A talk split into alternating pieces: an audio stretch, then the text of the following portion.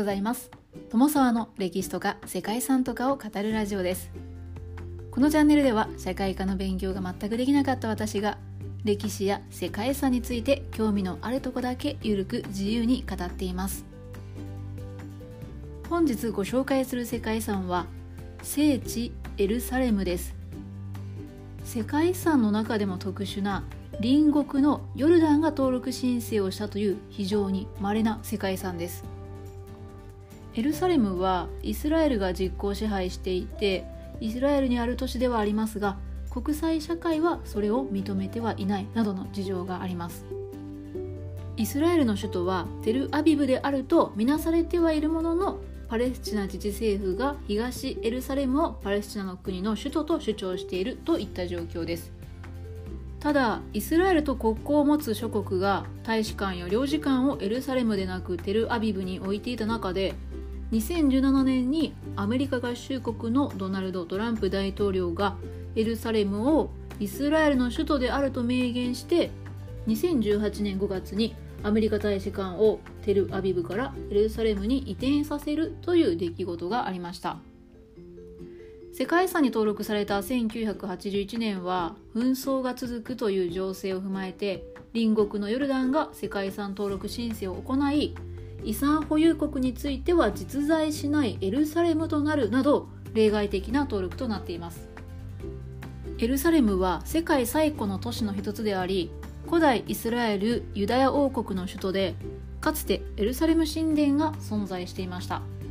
そしてイエス・キリストが処刑された地でもありユダヤ教キリスト教そしてイスラム教共通の聖地となっています。ということで本日はエルサレムがそれぞれの宗教の聖地になった歴史と象徴となる意向についてご紹介したいと思います。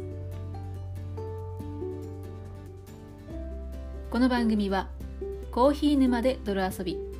パーソナリティ翔平さんを応援しています。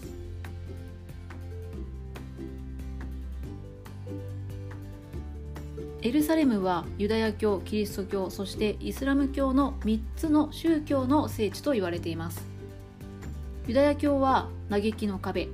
キリスト教は聖墳墓教会そしてイスラム教は岩のドームをそれぞれの聖女としています。エルサレムの地名は古代エジプトの記録であるアマルナ文書にも見られるそうです。紀元前30世紀頃地中海とヨルダン川視界に挟まれた地域一帯のカナンと呼ばれていた土地で古代セム系民族がオフェルの丘に集落を築いたのが起源とされています。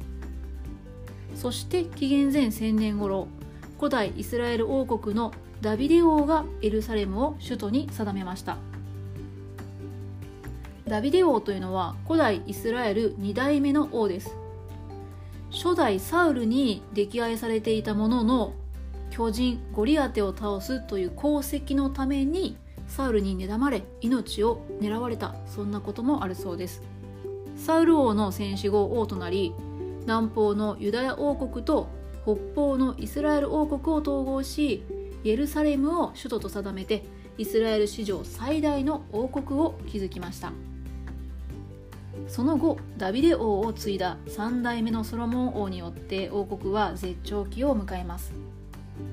ソロモンが実会を治めたエルサレム神殿をモリアの丘に建設したことでエルサレムは政治的にも宗教的にもユダヤ人の中心となりました。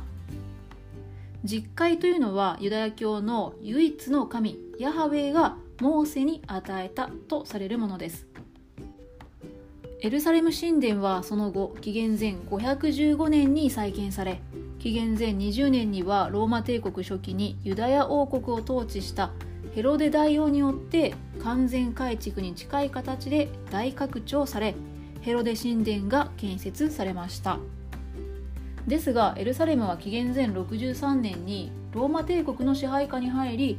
紀元前70年のユダヤ戦争においてユダヤ人が虐殺されその後に神殿も破壊されました。そしてユダヤ人は世界各地に離散することとなったんですね。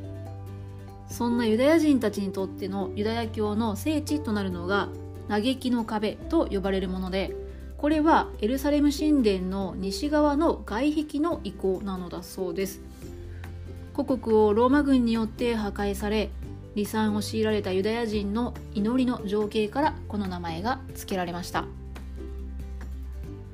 キリスト教にとってこの地はイエス・キリストが教えを述べそして処刑され埋葬され復活した場所です。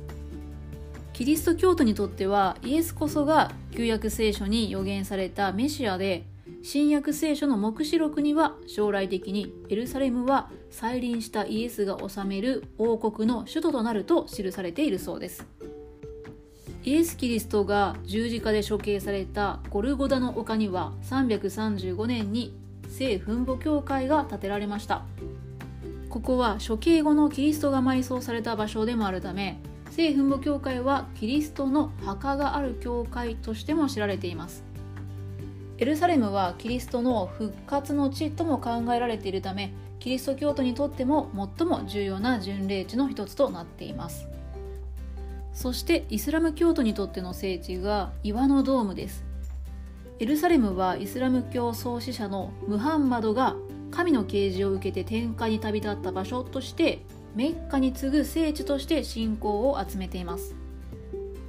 ムハンマドが天界の旅に出たとされる聖なる岩を覆うために築かれた祈願堂が岩のドームです。コーランによるとメディナに居住していたムハンマドが神の意志により聖なるモスクメッカのカーバ神殿から一夜のうちに遠隔の礼拝堂までの旅をしたとされているそうです。その場所がユダヤ人のエルサレム神殿のあった場所と読み替えられるようになったのはムハンマドの死後100年ほど経った頃だったそうです。ムハンマドが遠隔の礼拝堂の上の岩から昇天し神の御前に至ったとされるこの伝説からウマイヤ朝の時代にエルサレム神殿跡の丘の上に岩のドームが築かれてムハンマドがそこから昇天したということになったそうです。はいなんか怪しい展開なんですけれどもいいんでしょうか。その後丘の上には遠隔の礼拝堂を記念するモスクが建設されたんですがエルサレムがイスラム教の聖地として重要視され始めたのは20世紀に入ってからのことだったようです。こうしてエルサレムは3つの宗教の聖地となったわけですが結果それに端を発して領有権をめぐる宗教間の争いが頻発するようになりました。638年にはイスラム軍が占領しメッカとメディナに次ぐ第3の聖地としました。ですが1099年にはキリスト教徒による聖地エルサレム奪還を目的とした第1回十字軍がイスラム教徒を撃破してエルサレム王国を樹立しました。さらに1187年にイスラム教の王朝であるアイユーブ朝のサラディンが奪還して以降20世紀初頭まではほぼイスラム教徒の支配下にあると。そんな状況だったそうです。19世紀後半にイスラエルの地に故郷を築こうとするユダヤ人の近代運動シオニズム運動を受けてユダヤ人の人口が増加すると1929年にはユダヤ人とイスラム教徒が武力衝突する嘆きの壁事件が勃発しました。この時は双方に100名を超える死者が出るほどの大きな事件となったそうです。そして現在においても貴族問題というのは完璧には解決されていないそうです。旧市街は10世紀になって導入された4つの区画に分けられていてムスリム地区キリスト教徒地区ユダヤ教徒地区そしてアルメニア人地区となっています。周辺の情勢の不安定さから保護が必要な物件である一方エルサレムの貴族問題などのデリケートな問題もはらんでいることからヨルダンによる申請という変則的な手続きが認められました。ですがパレスチナとイスラエルによる領有問題や急速な都市化